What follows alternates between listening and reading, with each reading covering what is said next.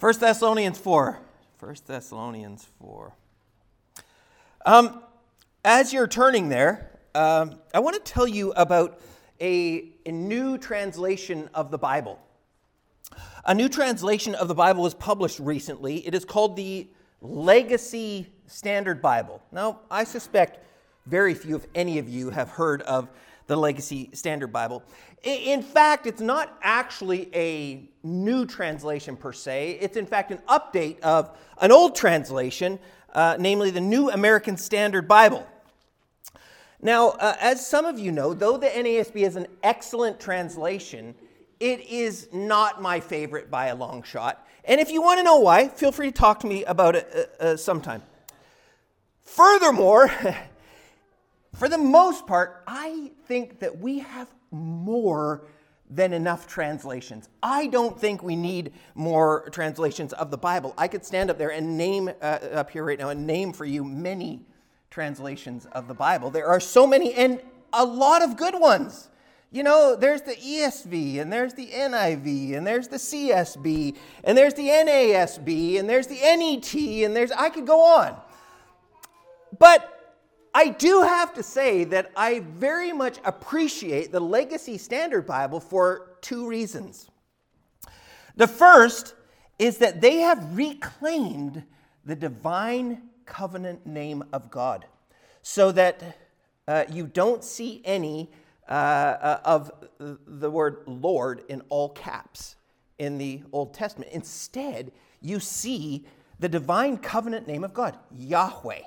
This is the name of God. And I don't know why, uh, but for some reason, modern translations do not have this. The HCSB, in fact, did do this on occasion, and then they stopped publishing the HCSB and made the CSB, and they went back to the original. I don't know why.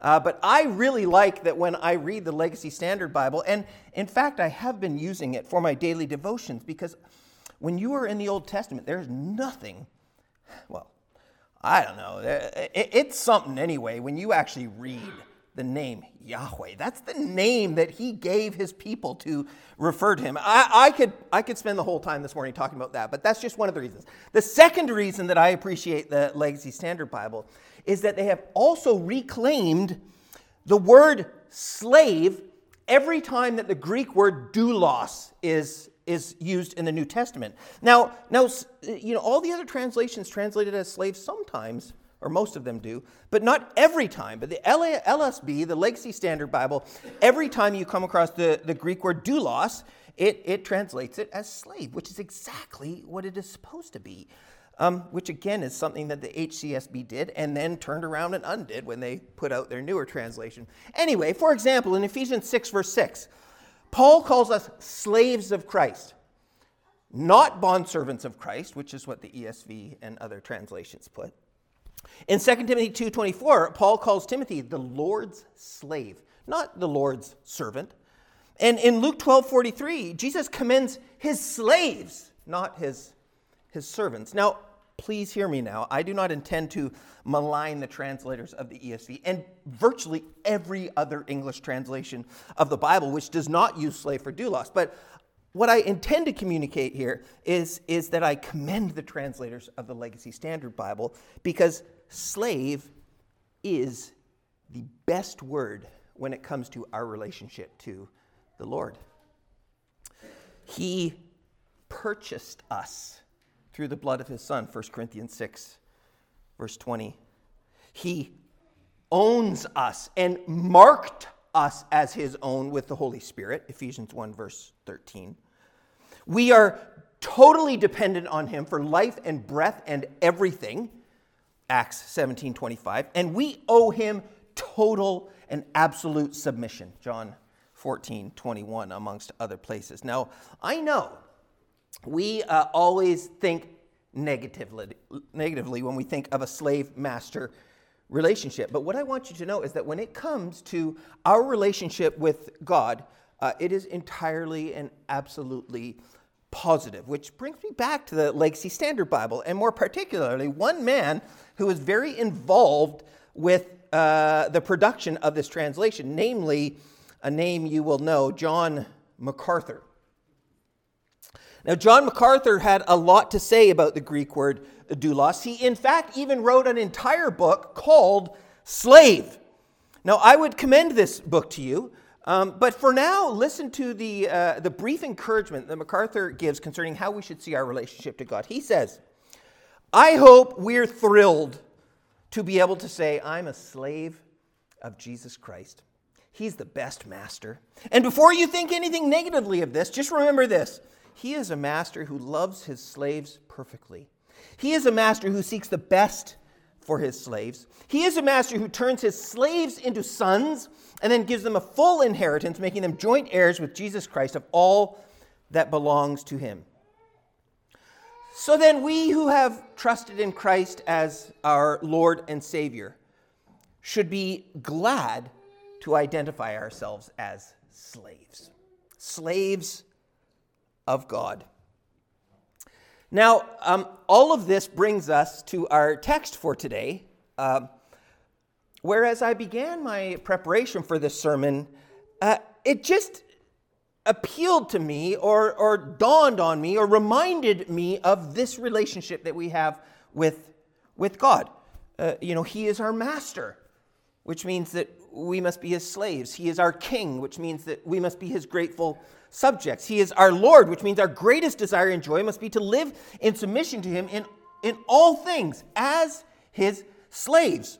And as we come to our text for today, basically, I kind of, in some respects, uh, thought, well, I could basically just get up and read the text and sit down because basically what we find in our text is just do this and do this and do this. And, and, and, it, and it, just, like I say, it just kind of hit me. It, it reminded me, like, we're his slaves and he tells us what to do. And so, so when, when Paul uh, just simply lists off several things that the Thessalonians must do, um, it's just that reminder that you know God tells us what to do and and we do it. We we belong to him. We are his slaves. He doesn't give us polite suggestions. And he doesn't give us options to pick and choose from when it comes to his commandments. He gives us uh, our marching orders as our Lord and God and King, and, and we simply do what he says. And so, as we hear this text this morning, 1 Thessalonians 4 9 through 12, uh, keep this in mind. Uh, this is God's uh, marching orders to us uh, through Paul to the church in Thessalonica, and uh, our response is simply, Yes, Lord. 1 Thessalonians 4, verse 9. Now, concerning brotherly love, you have no need for anyone to write to you, for you yourselves have been taught by God to love one another. For that indeed is what you are doing to all the brothers throughout Macedonia. But we urge you, brothers, to do this more and more, and to aspire to live quietly, and to mind your own affairs, and to work with your hands as we instructed you, so that you may walk properly before outsiders and be dependent on no one. Now, uh, last week we got into this second section of Paul's letter to the Thessalonians in which he focuses on instruction, right? And, and, and here is, is as clear and plain as day. This is what I have summarized as the right kind of living in light of the return of Christ. The right kind of living in, in light of the return of Christ. So last week we talked about the right kind of living. Today uh, is part two on the right kind of living.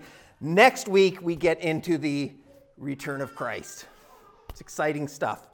Uh, but what this means for this morning is that our application sections of the sermon are going to be very short because basically I'm just going to repeat what Paul has already said when we get to the application because the application are, uh, is baked right into the text. There was no digging or searching uh, to find the application in the text. Now, that said, I want to make something very plain when it concerns these applications.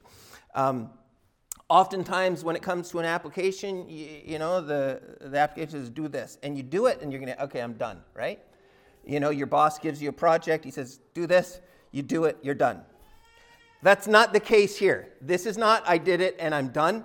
Uh, this is something which, uh, these things are to be ongoing in the Christian life.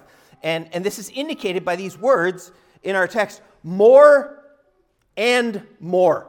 This is a phrase that we already saw in chapter 4, verse 1, where Paul began his instruction section, where he was talking about sanctification and more specifically sexual immorality. And he says, You need to do this more and more, abstain from this more and more. Um, so, what we learned about last week and what we're going to learn about this week, these are things which should mark the Christian life. They should define the right kind of living for slaves of, of Christ.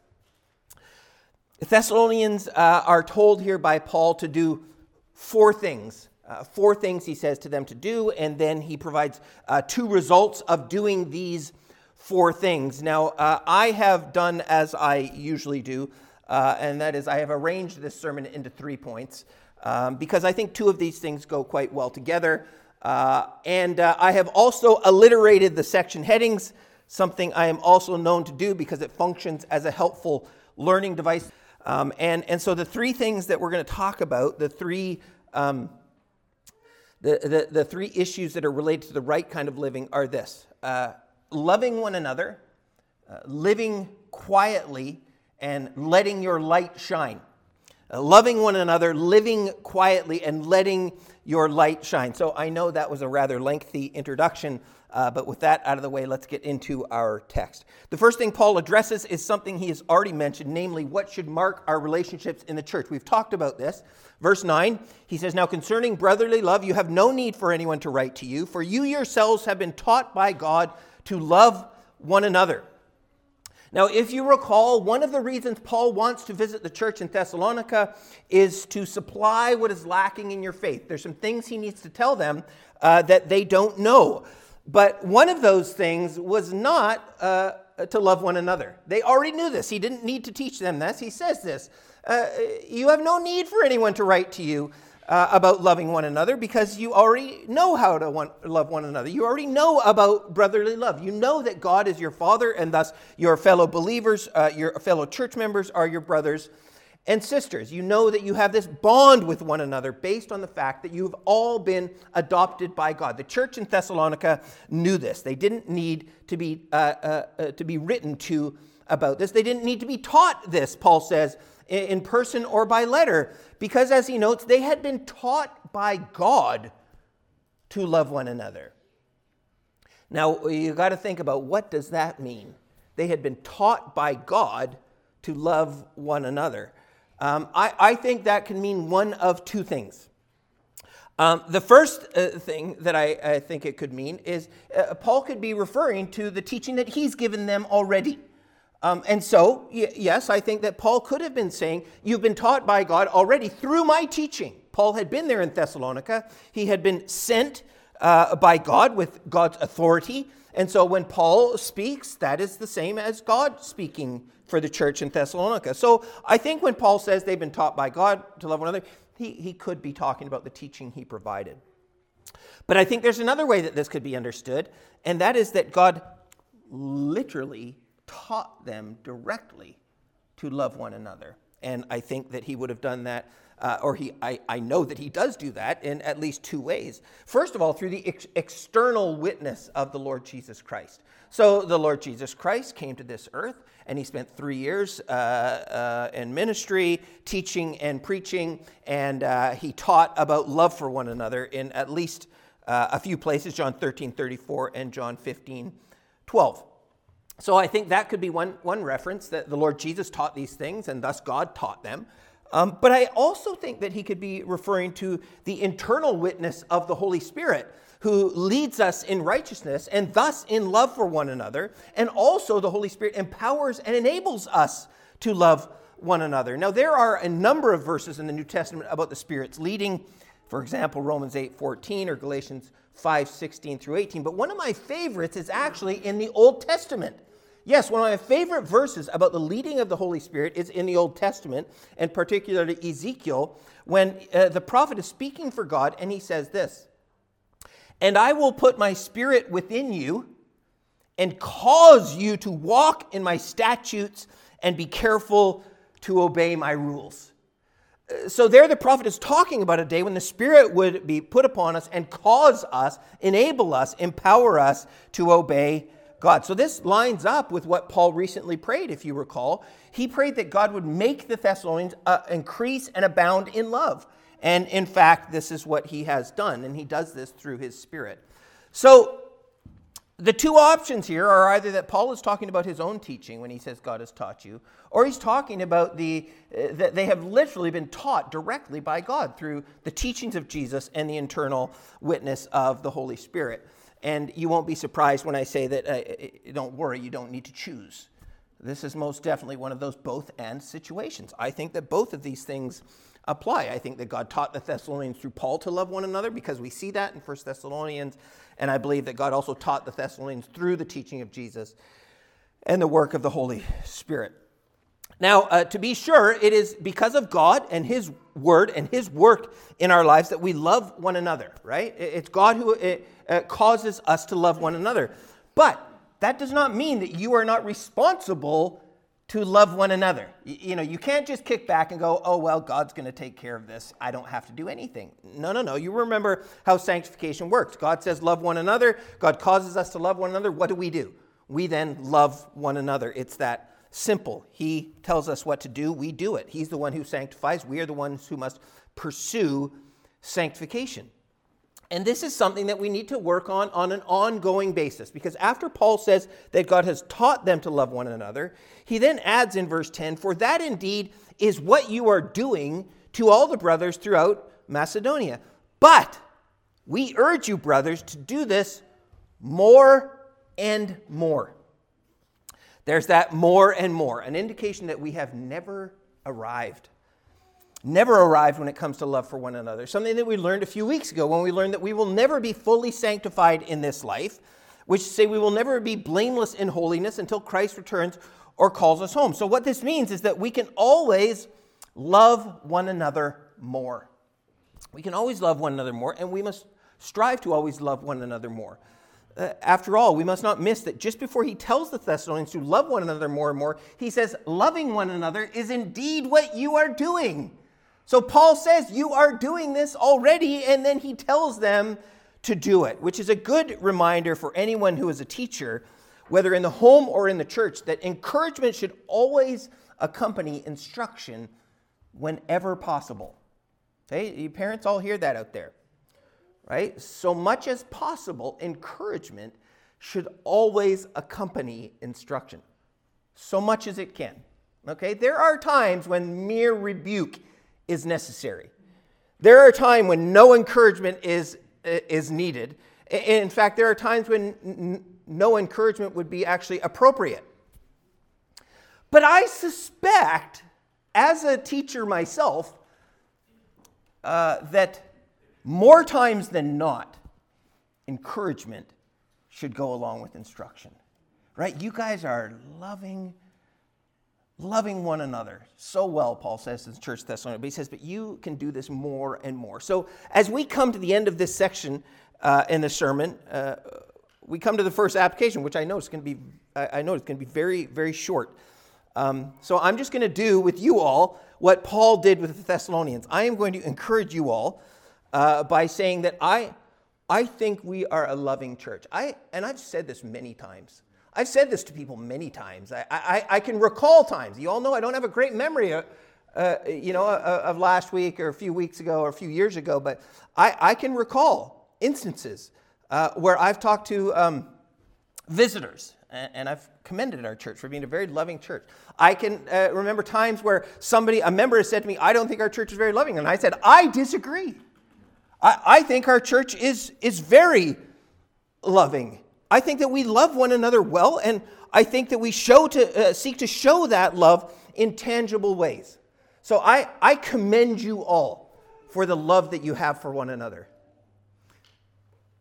But you can love one another more and more. And I commend to you that love. I, I, I uh, encourage you uh, to pursue this love. And then remember uh, something I said, I can't remember last week, the week before. Remember who it is that makes us more loving. And, and so, thus, pray to God and thank Him for the love we have for one another, and then pray that God would make us more loving. Would you do that? Would you pray that God would make us a more loving church? I, I hope that you'll add that to your, to your list this week. This is something that we need, and, and it's something that uh, I believe will uh, create more unity here amongst us. So, the first thing uh, Paul commends to us is to love one another. The second thing, uh, maybe not quite as simple to uh, explain, and that is to live quietly. He urges the Thessalonians to aspire to live quietly. Now, according to the lexicon, uh, the verb translated to live quietly uh, can also be understood as to refrain from disturbing activity and to be peaceable and orderly. Uh, I don't know. When I hear the uh, live quietly, it's like we supposed to all act like we work in a live in a library. You know, everybody quiet. Um, in, in a sense, yes. Uh, but I do think the lexicon is helpful to refrain from disturbing activity, to be peaceable and orderly. So we might describe what Paul is saying here is that we should be good neighbors. That's, I think, what we call, you know, we call somebody being a good neighbor, right? Whenever you buy a house, right? It's always very important, right? The, the three most important things about buying a house location, location, location, right? And part of that location is the view, right? But part of that location has to do with who lives next to you. Uh, and I remember actually when we sold our house there on Francie, one of the houses is in very bad shape, and the person who bought our house, they came up, and before they were going to buy the house, they're like, "What's the deal with that person?" They're like, "What? No, it's okay." You know, and we we set this person's mind at ease. Very nice person, and you know everything. Sure, the house is dilapidated and whatnot, but but the, the, the fact of the matter is, is that you're going to want to be careful about who you live next to. Um, because you know you don't want people throwing loud parties at night and keeping you awake. Which, when we first moved there, is actually what happened. We had somebody on this side that threw loud parties this, per- and it's just like it's it's it's disruptive. It's it's it's uh, disturbing. And in fact, this is one area. Uh, where our laws in Canada reflect what is commended in this verse. Because Section 175 of the Criminal Code uh, says it, it, makes it an offense this is, I quote, uh, it makes it an offense to cause a disturbance in or near a public place by fighting, screaming, shouting, swearing, singing? That one threw me. I'm like, I don't know about that. You know, I, I might be willing to cause a disturbance with singing hymns somewhere. I might be open to that. Maybe we might have to break the law that way sometime. Uh, moving along, using insulting or obscene language, being drunk, or impeding or molesting other people. So basically, if you are to live quietly, um, you have to be considerate of others. You need to think about others uh, so that they can live a quiet life also. Uh, so the point here is that living a quiet life, in fact, takes work. Um, and this is exactly why Matthew Henry uh, says about this command we should be ambitious and industrious how to be calm and quiet in our minds in patience to possess our own souls, and to be quiet towards others, or of a meek and mild, a gentle and peaceable disposition, not given to strife, contentious, or division. This means that you need to labor at living in such a way that your presence in your neighborhood, at your job, in your home, or in your church is not a pain to others, but in fact is a joy to others. Now, there are two more things Paul commends which are connected, I think, with living quietly. Uh, two more things that we should aspire to. Uh, and the first, Paul uh, tells the Thessalonians, is to mind your own affairs. Boy, Paul's getting into meddling now, I tell you what. Um, this is not a concept that is difficult to understand. Um, but there is something that we must notice, which is implied in this uh, command with the word your own. You're to mind your own affairs, which is intended for us to infer that we're not to mind other people's affairs. Mind your own affairs, not everyone else's affairs. What Paul is saying is that we should be on guard against being a busybody, a term we don't use often anymore, but one which appropriately, uh, appropriately explains what Paul is warning us against. It is defined as a person who is overly interested in the affairs of others, often meddling in matters that do not concern them. This term characterizes someone who is nosy or prying, frequently involving themselves in other people's lives without invitation or welcome. Busybodies are often seen as intrusive and overstepping social boundaries as they tend to offer unsolicited advice, ask inappropriate questions, or spread gossip under the guise of concern or interest. So notice here, uh, Paul is not telling us not to care about others. He has just told us that we're to love one another more and more, which means that we must care about others and we must be involved in the lives of others. But we must not be overbearing and we must not insert ourselves in the lives of others where it is not appropriate. Uh, in short, what he is telling us uh, is uh, something, uh, a phrase you might remind, remember from uh, when you were a kid. And that's when uh, you're told to mind your own business. do you ever remember that when you're in school, you know, and they come, hey, what's going on over here? And they, they mind your own business. This is what Paul is saying. He's saying, mind your own business. Uh, he's not telling us not to care about others because in many situations, other people are our business. You see, there, we're to mind our own business, but sometimes other people are our business. Like one pastor commentator says, Paul is not giving us an excuse to neglect the needs of others, right? you know, it's, it's not as though, uh, you, you, know, people need help, somebody needs prayed for, they need a meal, and you go, hey man, Sean told me to mind my own business. That's not what's going on here. He says, Paul's not giving us an excuse to neglect the needs of others. When it comes to suffering, sickness, poverty, and affliction, our brothers and sisters' concerns are our business. So, uh, the first thing connected with living quietly is to mind your own affairs. The second thing is to work with your hands as we instructed you. This is simply a condemnation of laziness. Uh, I don't think Paul is concerned with the type of work here. You know, for us, we kind of think as, of uh, like blue collar work as working with your hands, right? You're a carpenter, you're an electrician, you know, whatever. You work with your hands. And if you work in an office, we don't consider that working with your, your hands. But that's, I, I don't think that's what's going on here. Uh, I, I, think what uh, Paul is, is uh, focusing on here is that we should not be idle.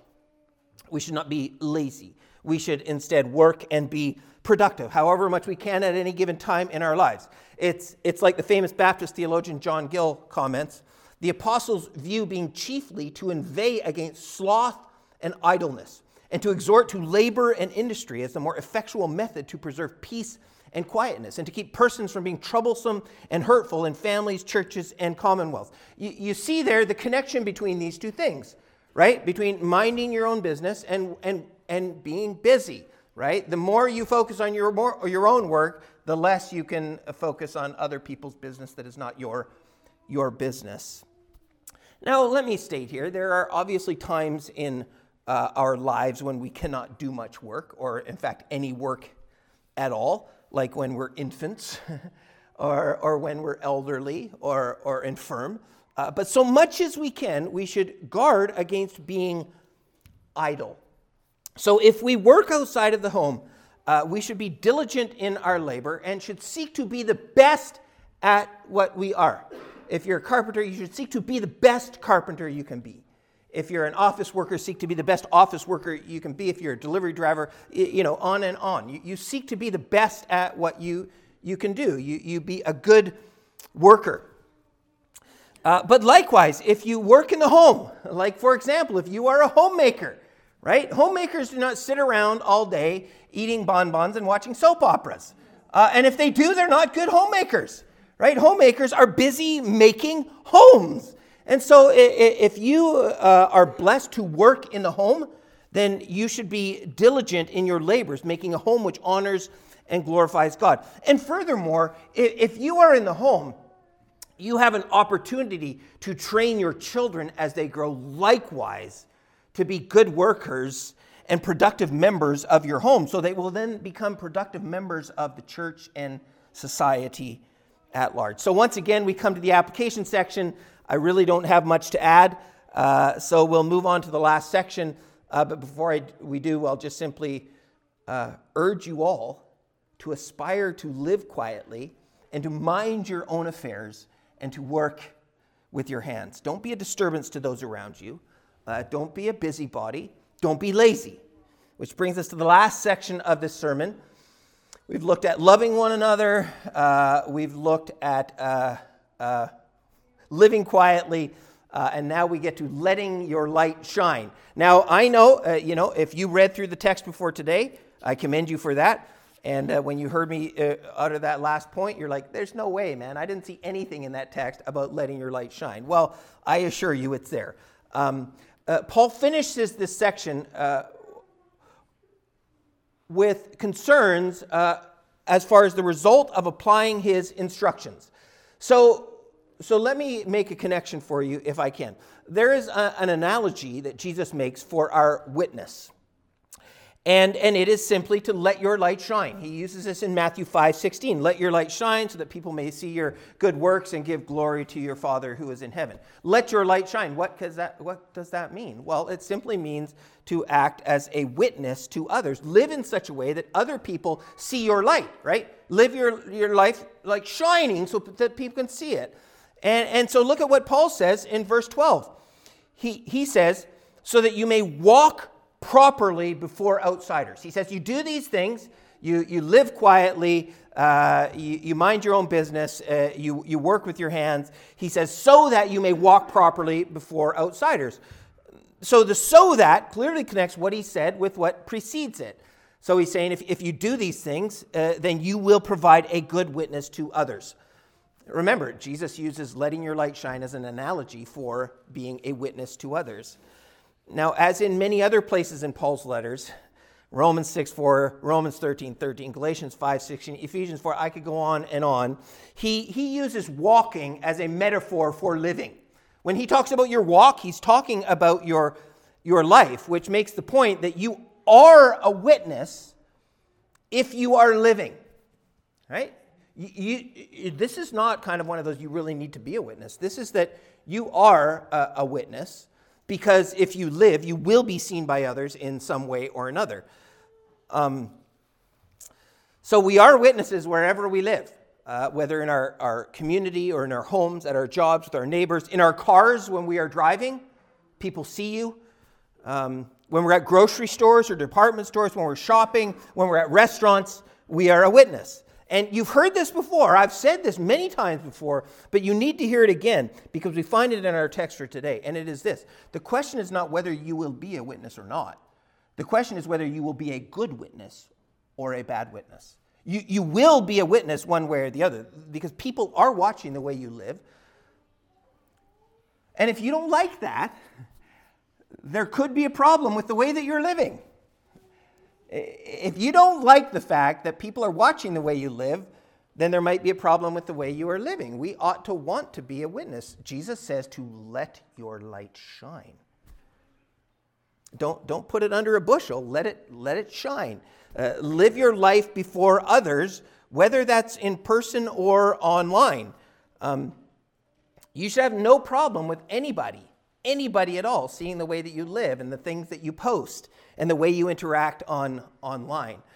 Um, so, uh, next of all, the last thing he says here if you do what Paul commends in the previous verses, you will be a good witness, and you will also be, he says, dependent on no one. I like this. I, I, like this one uh, because I don't like to depend on anyone. To a fault right? Uh, because there, there are times when you should depend on others. Uh, in fact, I would say uh, that in some ways, you could be in sin if you do not depend on others. Um, there are times when, due to God's providence, that we must depend on others. We all need help from time to time. And as a church, it's, it's our responsibility to care for one another's needs from time to time. Uh, but you know, that's one of the reasons that we should seek to not have to depend on anyone, because when you don't have to depend on anyone, it's then when you can help somebody who does need to depend on someone. So, what, what Paul says to the Thessalonians, God says to us if we will labor at loving one another and living quietly, then our light will shine to those around. Those in our lives will see the way we live, and we will be good witnesses of God's grace in our lives. And then because we don't have to depend on others, we will be able to provide for the needs of, of others. So, uh, as I, I, said, our text is not really difficult to understand, um, uh, nor do I think there's any uh, concerns about you all leaving without knowing what you're supposed to do. Um, the, the application in today's sermon took little work to find, and, and if you know anything about preparing sermons, application is key.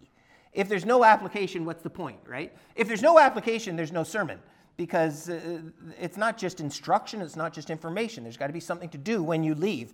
Um, and so, you know, like preaching through some sections of First Samuel, tough sometimes to find the application.